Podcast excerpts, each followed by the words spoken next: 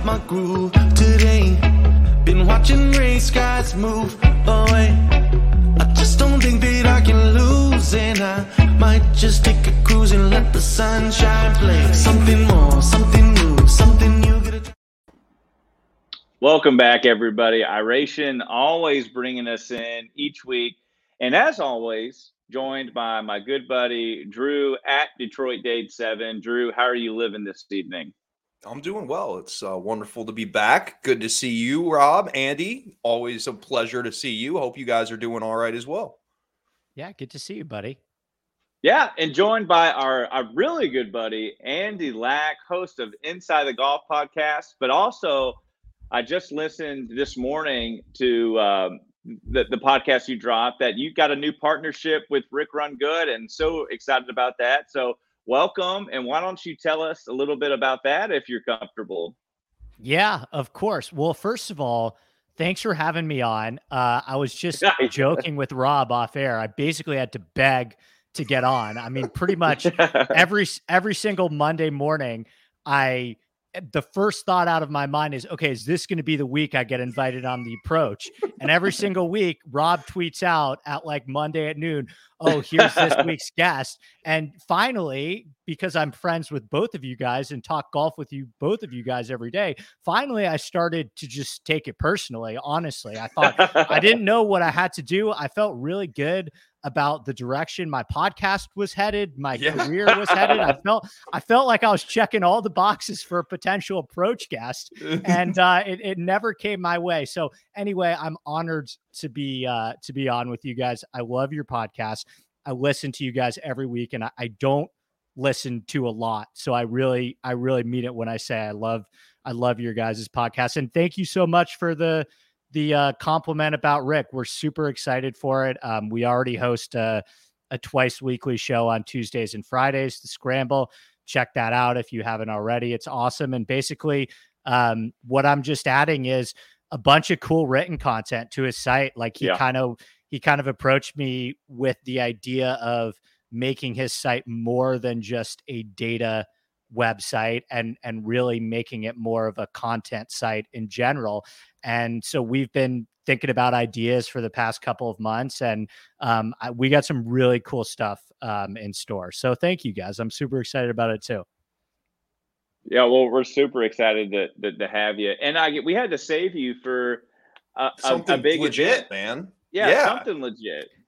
Okay and so we that's, I mean, it's, it's, that's it's, fair it's the truth. It's the truth. That's And I- fair. That's fair. And we were we were just talking before we went live that I mean there's so many great things with this community. One of which is I I feel so thankful to actually got to meet you in person and um, one just how wonderful I get. Andy's one of those people that you meet and you're like, all right, that guy's instantly a good buddy. We played golf.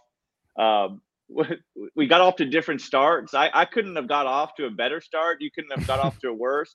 But you really s- implanted your dominance on uh, the par five third. I think you hit it to five for, for eagle, tap an eagle, and then you ran away with it. And it was just fun to see how you maneuvered a golf course because as a you know, I, I would say an average golfer, a weekend warrior, you just think of uh, driver, seven iron, green, and you kind of see it differently. And so it was cool to see uh, very low handicap golfer just maneuver a course. And it was, yeah, it was just cool to see. Well, first of all, thank you for saying that. I'm a grinder. Like I I I know how to manufacture a score. Um, it's not always pretty, but I even even on I even on my bad days, I'm still usually able to manufacture a score. I really want to play with Drew because Yeah. I think me and Drew could play straight up, and I because I know Drew's looked at my golf swing before, and I've seen a couple. I've seen Drew swing as well, so I think that's a potential um great match. But yeah, thank you for saying that. I, I really, you guys know I'm obsessed with architecture, so for me, I I like when I play golf courses, I'm always thinking about things a little bit differently because I'm I'm kind of curious about the architecture and I try and work backwards from where the pin is and go from there. And so I I, love that type of stuff, as you guys know from from listening to my podcast. I nerd on out on that all the time. So yeah, I, we got to do it again. Let's get something going this summer uh, where we can all play golf together again because that was a blast. For sure. Well, I was and- going to ask you too, like, and you kind of hit on it because, like, I play golf kind of the same way, right? Like, I almost like playing Wrong. methodical golf, picking spots, playing irons, and I feel like eh, I was going to ask you is is the way you kind of plot your way around the golf course is that kind of like what draws you into golf course architect, right? A And you do, pl- like- plot is aggressive. I, hey, he, he can he can crush it. I, a plot is not the right word. oh, I that, that hit might it- be fair. It's this is not Zach Johnson. Andy is not a ZJ. I don't hit a lot of drivers though.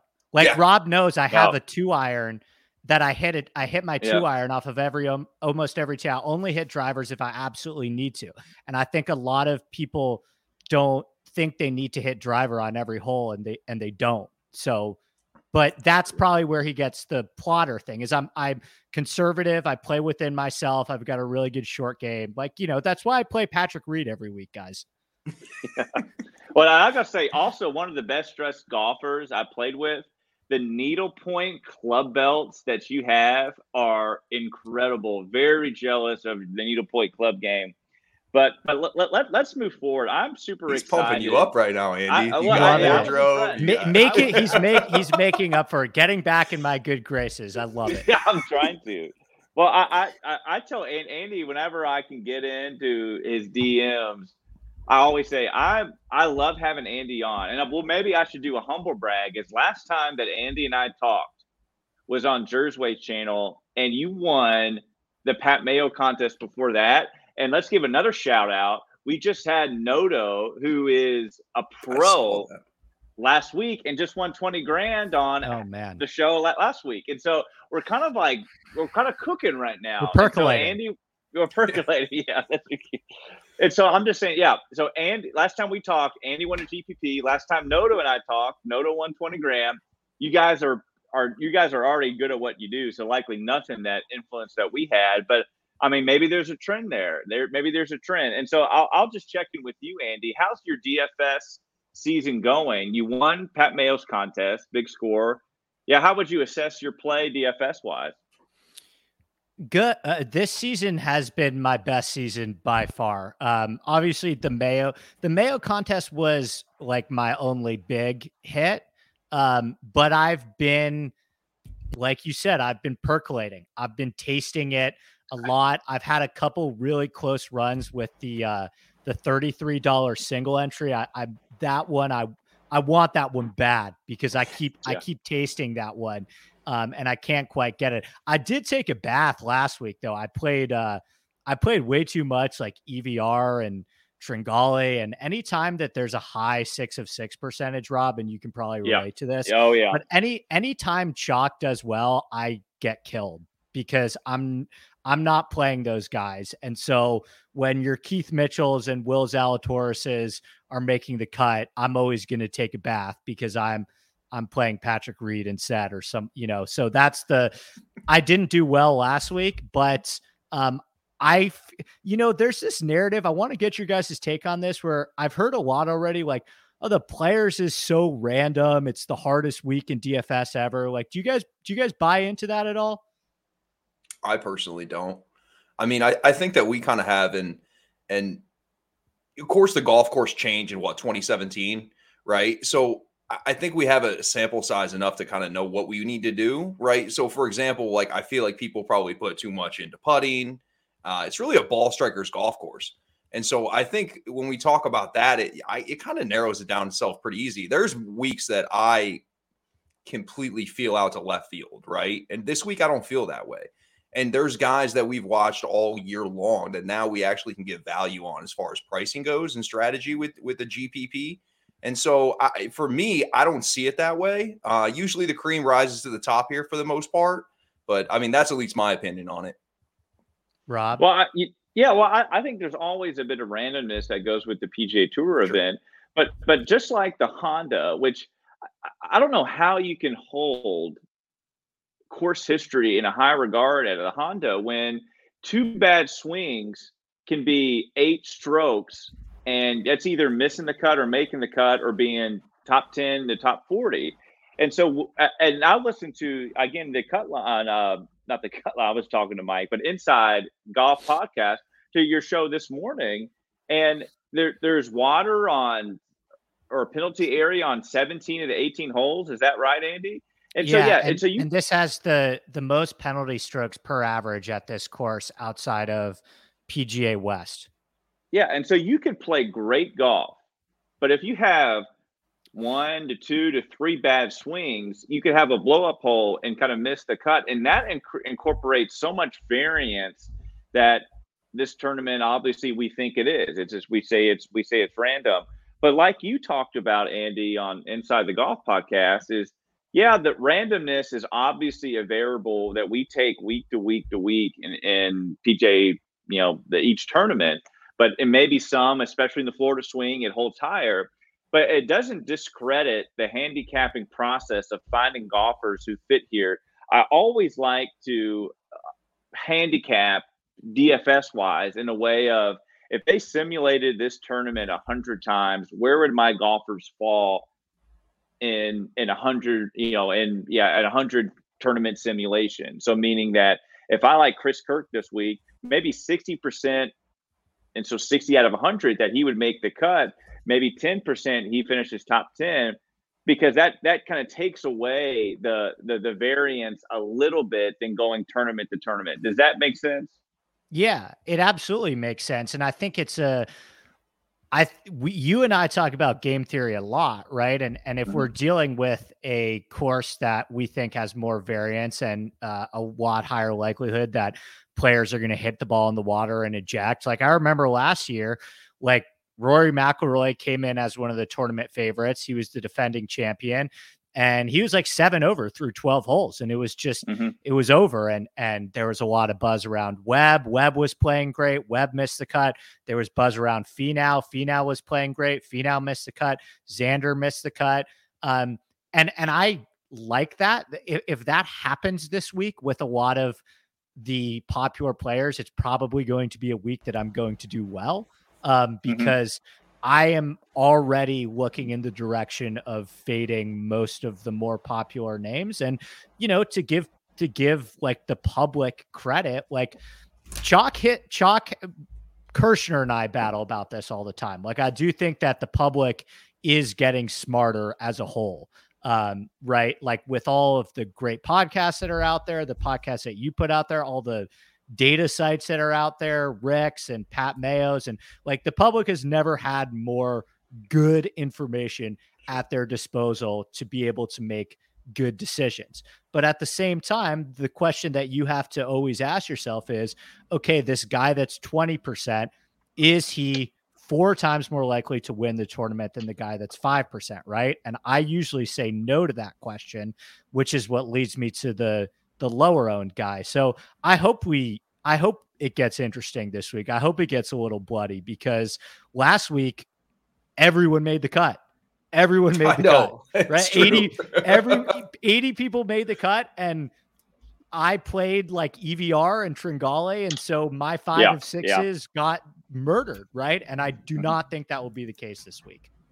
And, and also, that doesn't mean the plays and the strategy that you installed were wrong that that's what I, I hate that people do and I hate to see is that they take it tournament by tournament and they say, gosh, okay, I played an EVR or a Tringale last week. And so the the process that I installed that week was totally wrong, which no, I you know, it, I if they played that week last week at the IP the API 10 times, you know, Tringale could finish top 10 two of those times. And it's just sure. about identifying yeah, the, the, yeah, the process over it. And we say every week almost that it's DFS is not a handicapping contest because once you incorporate the idea of we're playing against sometimes hundreds of thousands of other entries in, in a contest, that just because we had a particular strategy or a particular way we went about creating our player pool, that, and if they bounce, it doesn't make it wrong. Um, I, and I, I think people hold into that weekly results. So we always say like process over results. They hold too much value into results, and then they change their whole strategy kind of kind of week to week, which can kind of you know give us some you know lack of consistent results. I mean, Drew, you talk about that a lot, and you say yeah. some lot a lot of good things on that. What do you think? people want instant gratification, right? GPPs Yeah. are hard to win. Like let's even the best aren't winning at a, a you know a, a common clip, right? And that's the thing. So if it's super difficult to win and your process is there, then eventually over time, over week span, month span, if you're doing things process wise correctly, it's going to end up hitting. But people want instant gratification. So people get blacklisted or people are off people's boards based off of results from the previous week. And then that's where to kind of to your both your points is where ownership goes down. And then to Andy's point, is this guy four times more likely than this guy to win? Right. And a lot of the times it's it's not. It, but people will have this this recency bias to where they're like, okay, we can't go this way because X player didn't play well last week. And I think this week in particular is a very interesting one because of the carnage we saw at Bay Hill, right? Like people will look at some of those scores and they're going to be like, well, this guy played terribly. He finished eight over. Well, if you actually look at what kind of transpired, uh, that might not be the case. So I think everybody kind of wants that instant gratification, and it just doesn't always work like that. If the process is correct, everything else will take care of itself. Yeah, Yeah. I I completely agree with you. And and what I think people do too often is if they have a bad week, they change everything up, right? Or even if they hear like, oh, TPC Sawgrass is this completely different situation, then they go about handicapping TPC Sawgrass or their strategy or their contest selection um, so much differently than they would any other tournament. And I, I don't do that. I'm not, I'm doing the same thing that I do every single week in DraftKings. Obviously, the way that I look at TPC Sawgrass is different than the way that I look at the Masters, right? I'm putting different things in my model. But in terms of my actual research process and how I go about constructing my player pool and my builds, I'm staying the same because that is what has worked for me long term. It's not going to work every single week, but I'm totally with you guys. I think sticking to a plan that works for you, I think there are a ton of ways that you could go about it. I have a very tight player pool and tend to lean towards guys at lower ownership. I know guys that use a much bigger player pool. I know guys that like to play a lot different contests than I do and stuff like that. Like find whatever works for you and do it for at least like four or five months at least before mm-hmm. you abort is is what I would say. And you're gonna yeah, fall get, on your face, right? With that, like with that philosophy, right? If you have a small type player pool with low ownership, there's gonna be weeks where you just fall on your face, right? And it, that's just the way it is. Like again, it's it to be profitable in the long run, there needs to be a process and kind of a plan in place instead of just throwing darts at a golfer, you know, unless your powers or whatnot with the first round leader action. But I, I, think that's it's important to figure out what your process is. Yeah, and and I loved. Obviously, I'm a huge fan of Noto of Derek, and having him on last week was was awesome. And he was referencing STL Cardinals, which is a DFS legend in multiple sports. And his strategy was one of the most unique that I've ever heard. Is that he picks a small player pool and weights 20% on every single golfer. And so the the vast majority are going to be you're going to have duds week to week. But if your player pool in that week kind of hits, well, then you're actually increasing with its strategy of finishing the top percent of a, of a GPP, and that's the that's the ultimate goal. And so we talk so often about strokes gain data and how we want to uh, uh, decipher it and how we want to analyze it. But really finding, Andy, what you talk about, finding what works for us in the realm of understanding that in GPPs and DFS, the real game is we're competing against thousands of, of other people just like us, and it's not a handicapping contest. Because unfortunately, with strokes gain data, which leads everybody to similar golfers, ownership is going to be so condensed that we're not going to be able to di- differentiate ourselves into like a Milly Maker like we got this week. And so, Andy, you and I, I told you when we golf that I have, not that I'm a STL Cardinals or a Noto, but you know, I, have done okay in, in DFS. Yeah, you're, being modest. You've had some I, big wins. Yeah, and, and so I have trust issues with a lot of podcasts out there but but yours you conceptualize it in in a way that i'm like all right andy gets it and so the goal of this approach podcast is to help people develop a strategy and an approach that works. And so, if you don't mind sharing a little bit about how you go about your DFS strategy week to week and how you conceptualize a tournament like we got the with the players that might be a little bit more variables of the unknowns. Yeah. Okay. Well, th- thank you, by the way. And w- I, I tend to, I'm not a 50 lineup or 150 lineup guy. I am a eight to 15 lineups per week. And I all I do, I hand build all of them.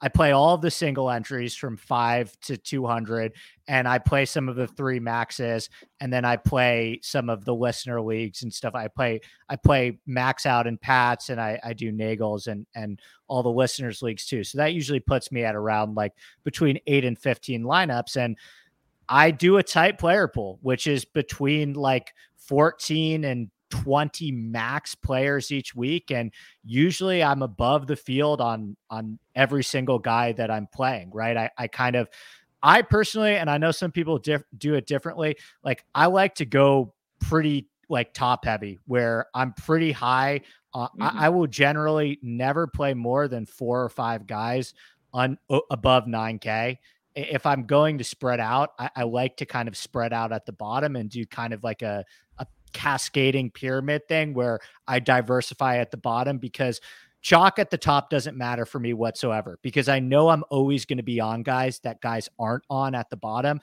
So I don't ever have to worry about chalk at the top, really. Like over 9K chalk, I don't ever have to worry about because I know I'm going to be playing guys in the six and sevens that people aren't. And I don't play 7K chalk ever. I don't play mm-hmm. anyone 7K over 10%. Very rarely. I did I did Chris Kirk at the Honda because I loved Chris Kirk so much, but I have to be very, very high on a guy like that to play somebody over like 12% um, in the sevens. And so for me, like, as you kind of mentioned, Drew, it's a tight, it's a pretty tight core for me, right? And so when I hit, generally my lineups do pretty well. And the week that I won Mayo, I was circling in a bunch of other stuff. And the weeks mm-hmm. that I do poorly, I, I'm not I'm not going to do well. But to me, in my opinion, I've had the best success like taking a stance and i usually yeah. like i'm usually really really heavy on one or two guys at the top i'm sure we'll get into them this week and then i i find guys i think what i'm probably best at the way i've made my most money is through matchups and top 40 plays and betting. So I think my biggest strength is being able to identify some of the lower price go- golfers that are um, maybe mispriced down there and we don't have as much information on. And like that's how I think I'm going to win, right? Is by like at the top, that's fine, whatever. It's easy to pick there, but I, I, think why I'm able, why I've been able to do a little bit better is being able to identify the guys closer to the bottom. Mm-hmm. I mean, and Drew, what do you, what do you think? Because you excel, I think, at that range. What do you think? Yeah, so I mean, he makes a great point. So uh, chalk at the top, there's going to be guys that you are going to have a really good feeling about on each individual week, and you could care less if it say a guy's 30% owned just doesn't matter, right? Yeah. You're willing to you're willing to take the chalk with that, but then you you create value and you kind of differentiate yourself towards the bottom of the lineup. And and I know Rob loved you'll sprinkle in your 6K guys and and like for example last week like a Beau Hossler, right? Like that made people money. And I know that it it fluctuated, you know, as far as his play, but I think that digging deep into like the lower down 7 6k guys with with five or less percent ownership allows you to kind of forget about projected ownership at the top. If there's a guy that you like, if you say this week that Jon Rahm is going to have a hell of a week and he's going to be 32% owned, you just don't care. Because to Andy's point, you're gaining so much value and you're differentiating your lineup with random guys down at the bottom that you're taking a flyer on. And if it hits, you look great and, and you make money and it's a successful week. Um, if they don't, then they don't. But again, that's how it, when you talk about tens of thousands, hundreds of thousands of people, you have to take these wild card shots. You can't just just go with with kind of standard five to ten percent guys owned in certain ranges. You have to cap your overall ownership percentage somewhere. And so I'm great with if at the top of the board, if there's a guy you're confident in, roll with it. But you need to, if that's your approach, you have to make sure that you differentiate and kind of go a different way towards the bottom. Oh, can I ask you guys one question too? Because I'm curious about how you do this. I also, um, and I use FanShare on Wednesday night. I calculate all of the project. I add it all up for every single lineup, and I make sure I never go above 70% in any single one of my lineups. That's probably more on the risky side than most. I think you mm-hmm. could probably get away with being a little chalkier than that. Do you guys do that? Do you guys have like a number in mind that you always stay below? Yeah. So, like cumulative ownership, I, I try to stay below 90.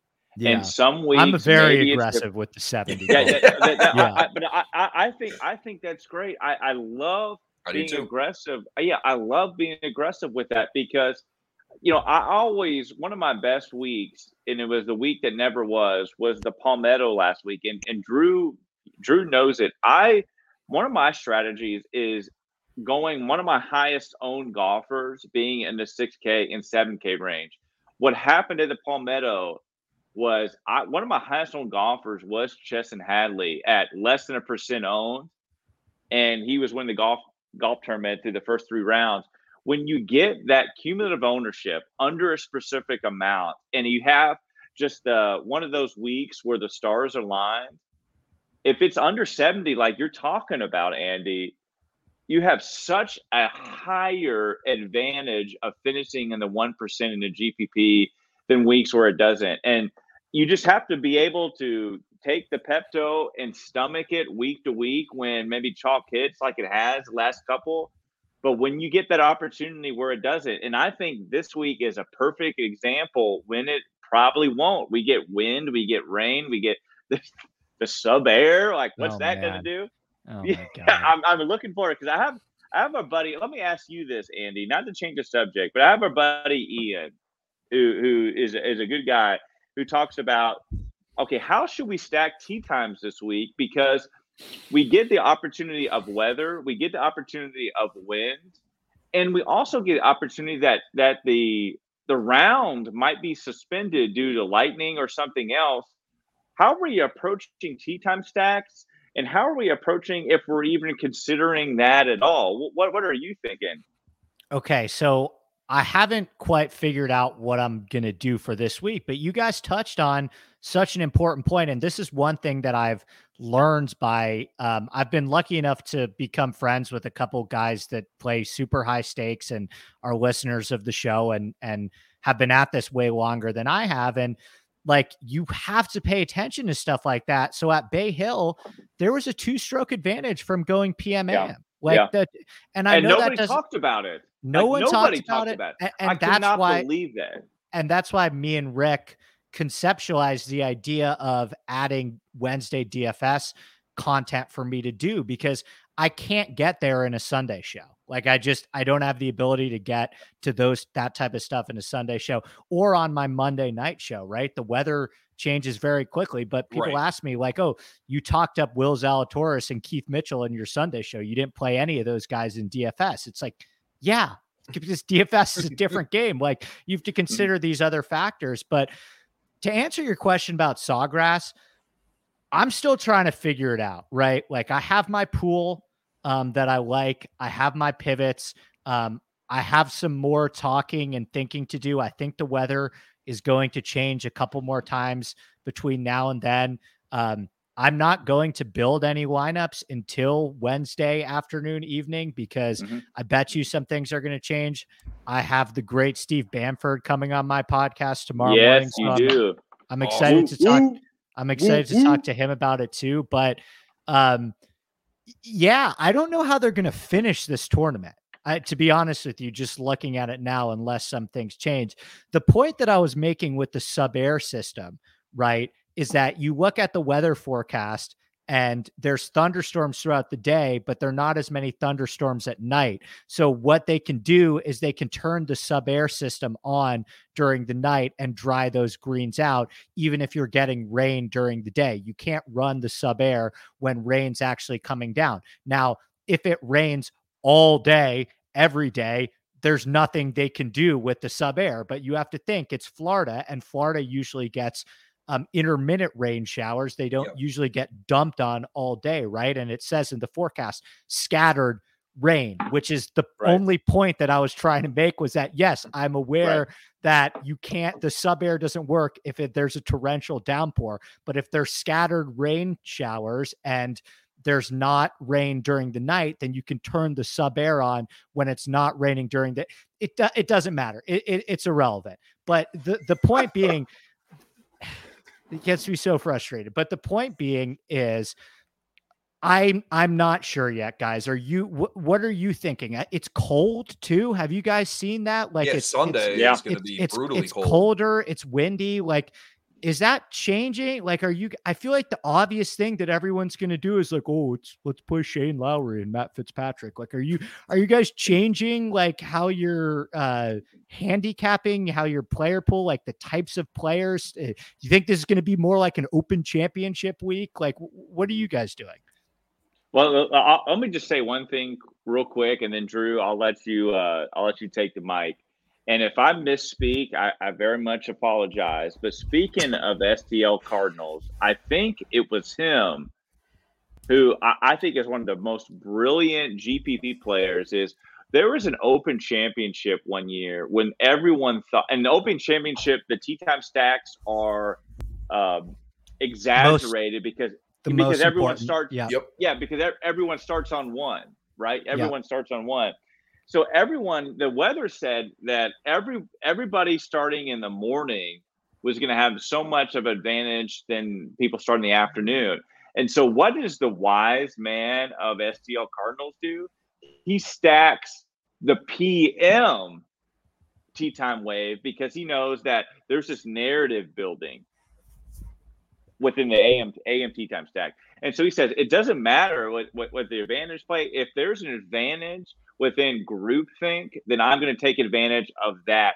And he ended up winning the Milly Maker. And if it's not STL Cardinals, it was somebody else, but I'm pretty sure it's him that capitalized on that. And so there, there's so many variables with TPC Sawgrass. And then you get the variables that there could be storms coming through and there could be delays. And so it's impossible yeah. to try to understand that a specific wave will get an advantage because if there's a, a four hour delay, well then uh, a PM WAM does not manage that does not matter at all. And so I'll hang up and listen. But Drew, what do you think? Yeah, I kind of excuse me, I kind of agree. So like I think that way too much emphasis is put in to conditions and fading or playing people based off of what the projected wind or you know wind weather is going to do. So like if you if you go with that approach, are you completely missing out on guys that eh, I mean it's the PGA, right? Conditions are certainly important, but but to put all your chips or most your chips in a basket, basing it off of weather, we don't know what exactly the, the accumulation of rain is going to be. We don't know how things are going to play out. Once we get to Friday, then who the hell knows what's going to happen on the weekend? Everything's reset at that point. And I think David said something earlier in the chat, and, and this is also something that people do in, D, in DFS is let's just fade the guy that won. I'm mm-hmm. okay with that philosophy to an extent if we're outright betting. Okay. I because the rarity of somebody hitting back to back weeks. But DFS wise, everybody tends to want to fade the guy that just won. And that I'm against, right? I'll be playing Scotty Scheffler this week. Andy, you've talked forever on how you love Scotty Scheffler. Guy can basically win anywhere, right? Tough conditions, birdie fests, but like people put too much emphasis and stuff like that. DFS wise, you play the guy that's hot, right? What our process every week is okay, how's this guy trending? So why the hell are we pivoting off of the guy that's playing the best golf? So I, I again, I'd be weary of putting too much stock one way or the other in AM PM waves. Um, play the guys that you got to think are going to play well, and, and I think everything else is kind of like you, you know plays itself out, right? And and it'll probably be beneficial your way in the end. Yeah, sub sub five percent. I think Tom Hoge in Phoenix finished top ten. Sub Let's go, sub ten percent. Sub sub ten percent. Scheffler after winning Phoenix finished solo seventh at Riviera. Like those were the those are the guys that if you played them, you won all the money. So I totally agree with you. The one thing I will say, and I want to ask your guys is sorry, I tend to hijack podcasts and ask the host questions. No, we love it. Hijack But- it up, baby. Beat but- Al Qaeda, baby. but I I actually think this is a rare instance where the players that contended at Bay Hill might just be really freaking wiped. Like you listen to the quotes that they said after the round, like Horschel was like out of breath. Like if this tournament was like 92 holes, like I think they would have collapsed, right? I think Rory, some of the things that he said, he- Rory's getting killed right now.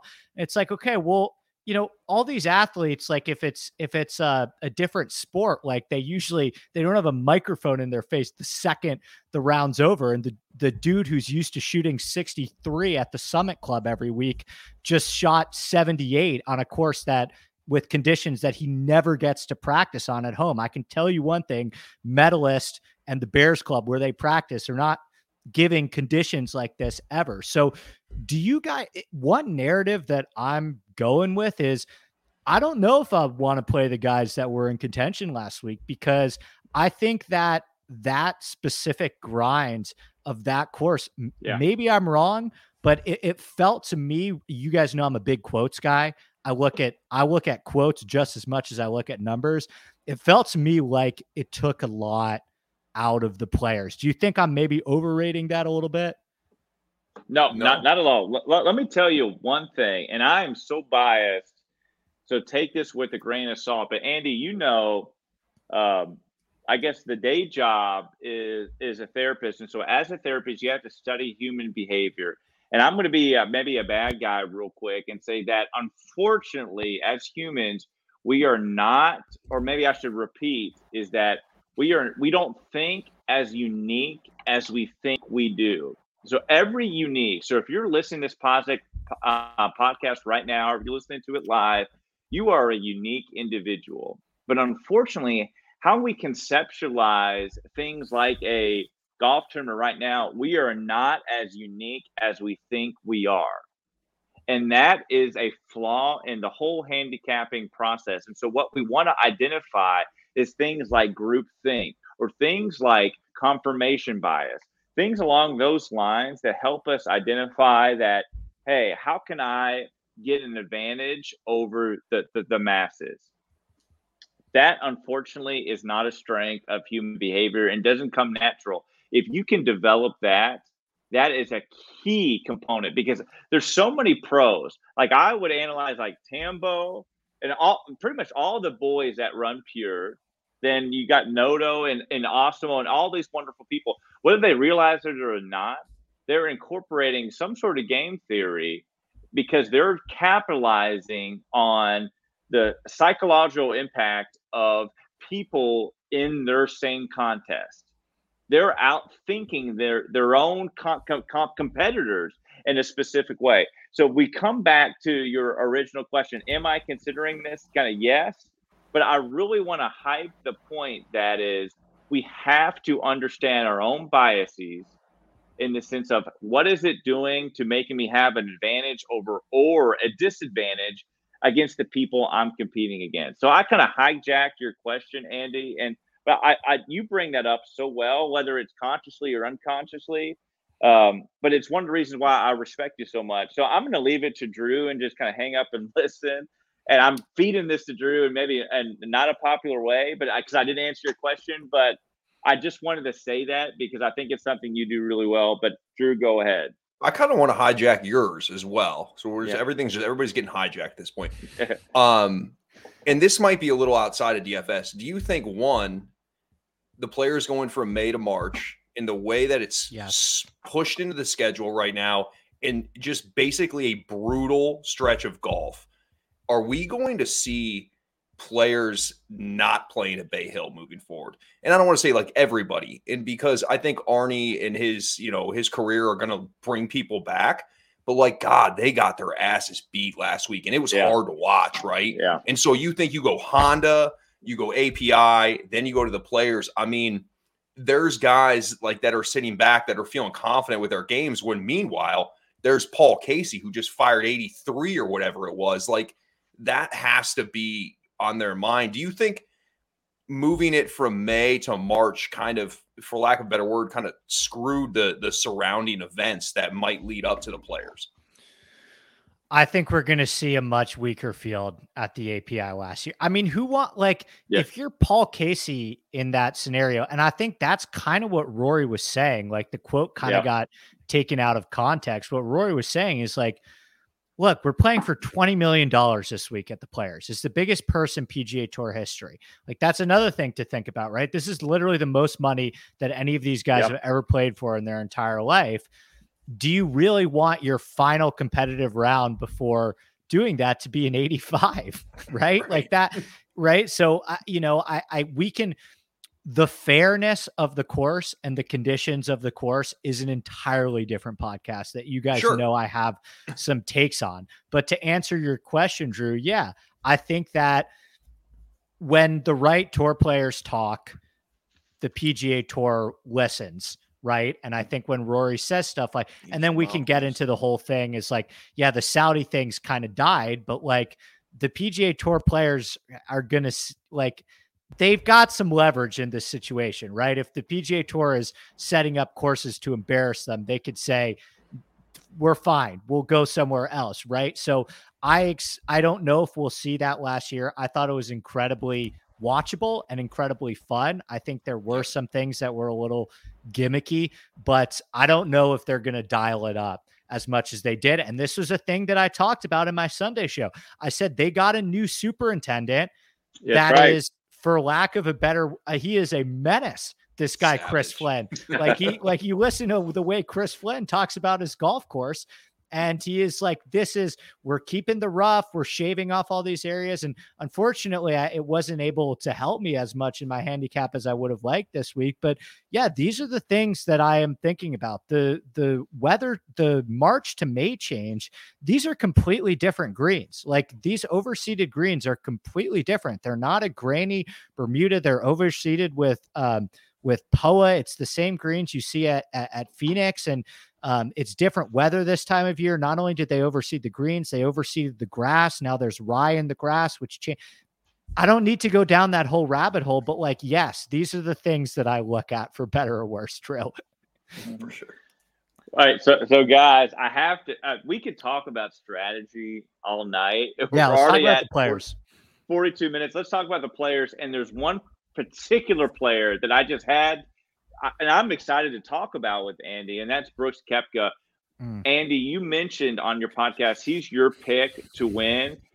I was talking to a good friend of mine, and that's uh, Hunter, that Huntman DFS, and he asked, "Who's your pick to win the player last week?" And and I said Brooks Koepka, but when DK released their prices and BK came at 8600 heart dropped. I was like, gosh, she's going to be so highly owned. And now you see, because I think there's an exact correlation with people, on, and it's unfortunate, but people who are hyping up a particular player at a, on a betting card, which Brooks is a great bet between yes. 35 and 55.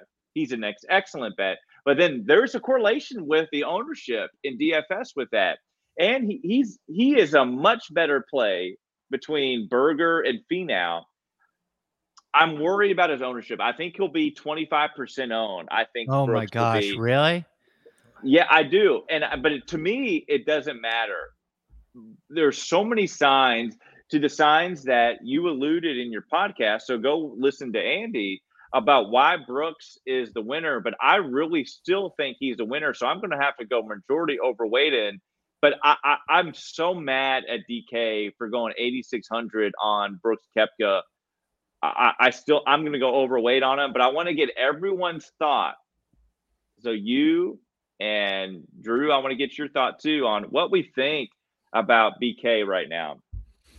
Well, again, I'm just I'm turning it right back on you guys, but do you think that he's going to be a second man in for guys or or a third man in for guys? Because I could see a lot of people. Can you make it work where you can go like I don't have a the salaries up in front of me where you can go. Mm-hmm. I think a very popular build is going to be Morikawa Cantlay because you can fit those guys in pretty well together and still yeah. have a fair amount of money. And you have guys at the bottom like Gooch and Casey and Mito who are going to be mega chalk. But can you fit a lineup of like Cantlay, uh, Morikawa, Cantlay, Brooks, and then go down to those low sevens where you get Gooch in there and you get Mito in there and you get Casey in there because I'm telling you that people are people are going to do that. That is going to be very very popular. Um, I didn't. I wasn't thinking twenty percent. Um, I've been told now from some of the other DFS guys that I talked to that the Sunday show is starting to have more of an impact than I would like, unfortunately. But I still think that Brooks, he's hard to trust, right? It's not like he, he I think a lot of people look at the betting number and think he's a great bet, which he is a great bet at 40 yeah, to 1. Is. But I, I still thought that people would have a harder time trusting a guy like Brooks over a guy like Berger in their DFS lineups.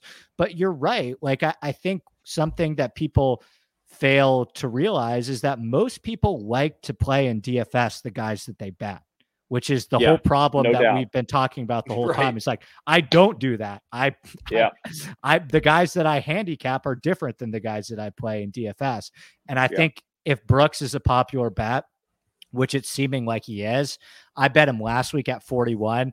I woke up on Monday morning and everyone was like, Brooks 50. And I was like, oh my God. I put the bet in through Brian, who's in like Mexico right now. So I couldn't yeah, even, you, I couldn't even know cash, if that's a reputable book he bet. Yeah, could, could even and cash out or anything. So I think a lot of people bet the Brooks 50. I think a lot of people did. And I think I think you're right. I think that 25 feels high because I think that I mean, Burr, I'm just looking at it like, are, pe- are people just going to, Zalatoris is 25% last week. Are people just going to completely abort that? Like there's, there's yeah. so many good players in, in, in this range. And like, I, I know Finau is going to be sub eight and I'm going to play the shit out of Finau.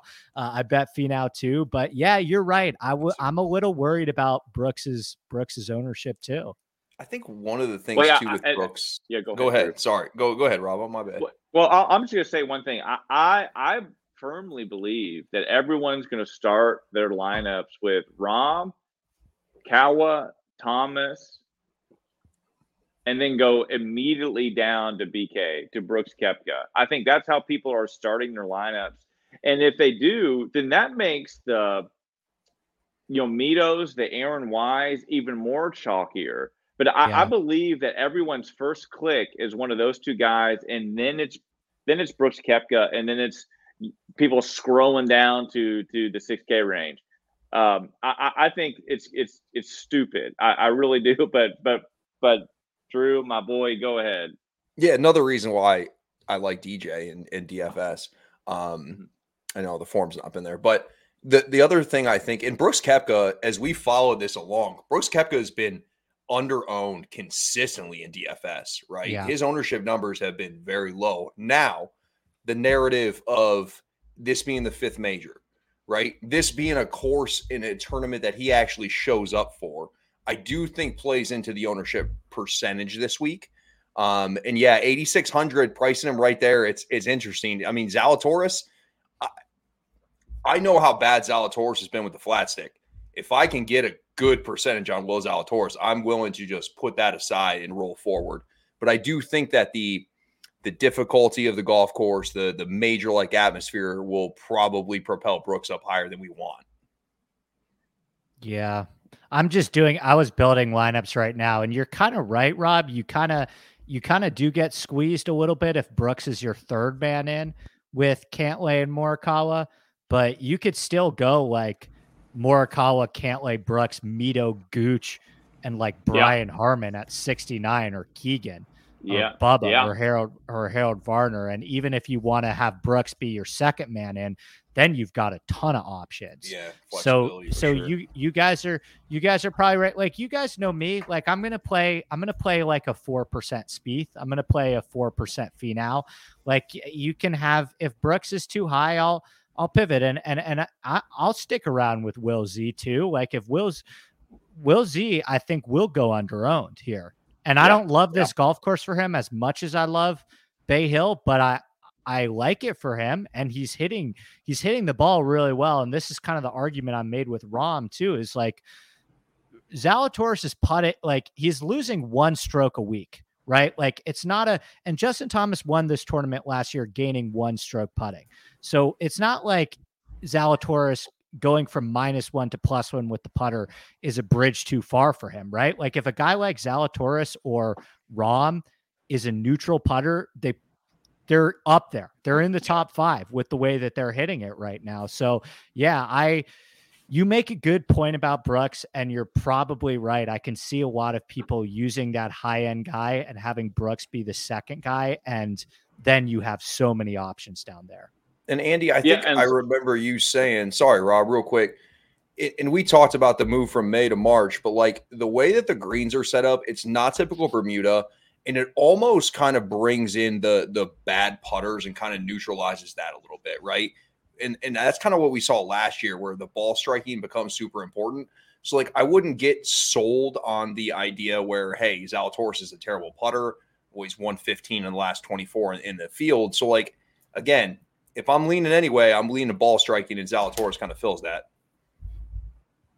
Well, and so uh, let me just say this: so if you're trying to get, because not just identifying one contrarian play in a lineup is not enough. You you want to think how are other cats creating their lineups, and so instead of making Brooks your second or third guy selecting the lineup, make Brooks your first, and yeah. you go extremely balanced balance build the wind we already have forecasted. Again, it's a Monday night, so things can change.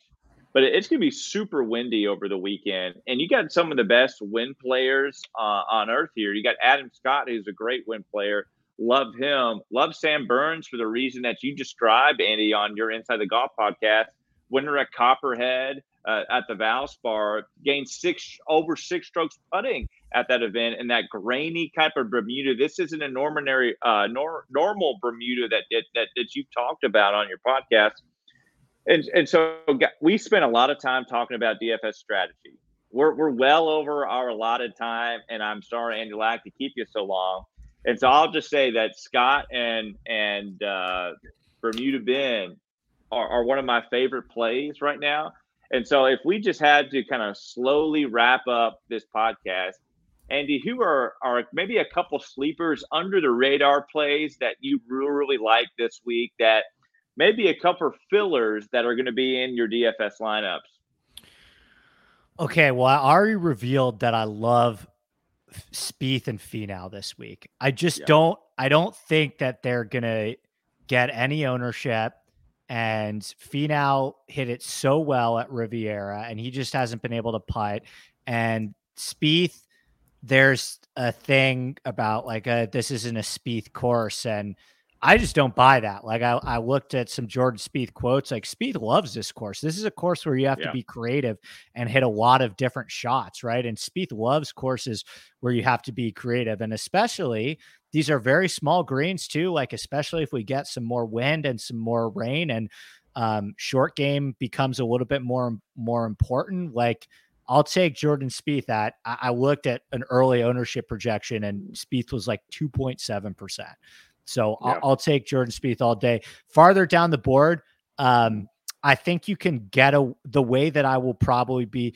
So I really love Corey Conners. Like I, am playing yes. Corey Conners this week at at Hammer whatever owner, Let's go. What whatever ownership it is, and I think that Gooch. Correct me if you think I'm wrong, but I think that Gooch and Casey will be both more popular than sure. Conners. And so I'm not super yeah. worried about Conners' ownership. And then again, because Casey and Gooch are going to be down there, and there's still a bunch of, mm-hmm. you know, great ball strikers like Luke List down there too. Um, I'll play Noren give me Alex Noren in in in harder, windier conditions, yeah. right? And yeah. so so I think that's a way where you can get away from from some of the the Mito chalk too. Like give me Noren and Mackenzie Hughes and Spieth and and we'll yuck it up and we'll see what happens. Andy, you conceptualize it the way I love. I love Noren. I love Corey Conners. Again, you you pointed out so well on your podcast that unfortunately with these greens, it kind of uh, neutralizes great putters. And We saw Sergio continue. We saw GT, G, uh, JT win last year. We saw Corey Conners had a great top 10 last year. It neutralizes great putters. Let's get Corey Conners, a great ball striker, a guy who had a great tournament last week, ball striking wise. In the last four rounds, he ranks fourth in ball striking metrics, and that's a, a combination of approach, ball striking, and off the tee. Give me Corey Conners. but Drew, I'll hang up and listen. Yeah, I'll hit it real quick. I'm going. I will go to Tyrrell Hatton. I'll go back to the Tyrrell Hatton well. Um, a guy, a guy that just kind of does everything well. Um, I mean, he gets a little loose off the tee, but we're looking at two and a half inch rough or two and a half inch rough this week, so I don't think it's overly penal. Um, he may have a little uptick from ownership from the way he played last week, um, but I will be happy to go back to him. Um, moving down the board, I will probably go back to Russell Knox. Yeah, me too. Um, you know, another good player in the wind, um, and, and really just a fantastic iron game as far as a ball striker final guy I'm going to go back to him is Tom Hoge. Now, Tom Hoge, Me too. if we remember, Tom he was a shit yeah. last week. Tom Hoge is the outright play this week. Yeah, I'm, I like yeah, Hoge a lot too. I love I Hoge. Love Hoge. Yeah. yeah. Yeah. And I mean, he's at 7,000, right? Yeah. We get a Tom Hoge at 7,000, who was, I believe, like seven over after Thursday at Bay Hill and kind of fought his way and, and had a decent week. So those are kind of the guys that I'm looking. Not and you, Rob, if you have a sicko in the 6K range, I'm not going to dig down that far as at this point. Me neither. Those are a few guys I like in that area. I have one. I know we're short on time. I have one final question for you before we get out of here. Um, I've done a little perusing on Twitter today. Uh, I've had some active golf group chats. I haven't really gotten to listen to any podcasts or anything yet, but is Xander in the field this week? Is he playing? Like, right. do we know if Xander? Do we know this... if Xander's playing? I'm almost. I almost don't want to say it, but I just I like I like how this is setting up for me, boys. Well, I yeah. How could you not? I think Xander is the forgotten man. People are loving for DJ sure. because yeah, because of Nunder. There's no Bryson. Cam Smith will always garner ownership. Scotty the winner. Xander is going to be, I think, going to be the lowest he'll be this week out of any so. tournament the rest of the yeah out of any tournament the rest of the year. And we know what the players can be. And this is this is a can we see Xander winning this week? Yes. So I, I am partially with you. If I see on FanShare starting tomorrow, if I see him sub ten percent, yeah, I'm I'm fudging adding a lot of Xander ownership to, to my lineups. I'll just say one, and this goes out to a shout out to my boy D Flowers. We always love D Flowers. I am not an Aaron Wise guy. I, I, I think he's continually overpriced and overowned, but this is an Aaron Wise week, and I, I'm biting I'm biting the bullet with him. I love that Xander call, but again, we took a lot of your time, Andy. You are such a pro. We love you. You're the man any other thoughts that you have before we set this to bed and we turn a page on to Tuesday? No, that's it. I was gonna say. I was just gonna say. You're so. It's like, oh, Xander, Xander doesn't play the Honda or API every year, so he doesn't like Florida. Okay, all right. right. Okay, see we'll that. see. Yeah, we'll see. He also um, hasn't made a, a, a, shit ton of bogeys at this point on those two golf courses. So yeah, goodbye. yeah, he's well he's well rested. That's um, right. No, that's it, guys. It was an absolute pleasure. Uh, anytime you need me, hopefully I did well enough where I don't have to beg next time. And um, we will of course continue. I love our even though am i the only one that thinks that there's like collusion going on in this golf draft? Like jersey's standings updates like they're becoming more and more intermittent right? Like i don't know i don't well, know what's going on um and well, I, I, don't trust it. let me ask you this. How worried were you all when hovland and gooch and then henley were all in the top 15 and your boy got him. I mean, I'm I'm trying to run away from the field. I have been, and that's with uh, Bryson DeChambeau not even playing this year. So I, I feel confident where I'm at. I'm in the race for the gutter with with Kirschner. Although P- Patrick Reed may have been like the worst pick of the draft. Like, yeah, I, I like Patrick Reed. yeah. May, like you may you may have made more money with Webb and Bryson than Or Ricky. Than I'm gonna or Ricky, Ricky, that I'm like gonna, you could have you could have taken Ricky and it would have been you'd have feel better today. I, d- I did take Ricky Drew. oh, and that's why he's fighting for the guy. but but some of some of us never gave up on Gary. We've got we've got some life right. with, with Gary Woodland. I had three guys in the top ten last week with Fitz, Hatton, and and Woodland. So maybe maybe signs of life out of me. That's right. I love it. I love it. Well, let, let's really let's appreciate. We got Andy and Drew. Obviously, appreciate you, but Andy, I really appreciate you joining us. You're a pro. You're excellent at what you do, but also you're a good buddy, and we're really thankful for your time. Thanks for being with us on a Monday night. But let's good luck, and let's. Last time we talked, you won a GPP, so let's win another GPP. What do you say? Let's do it, man. Thanks again, guys. This is a blast. Thank you, Andy. All right, one one love. I thought.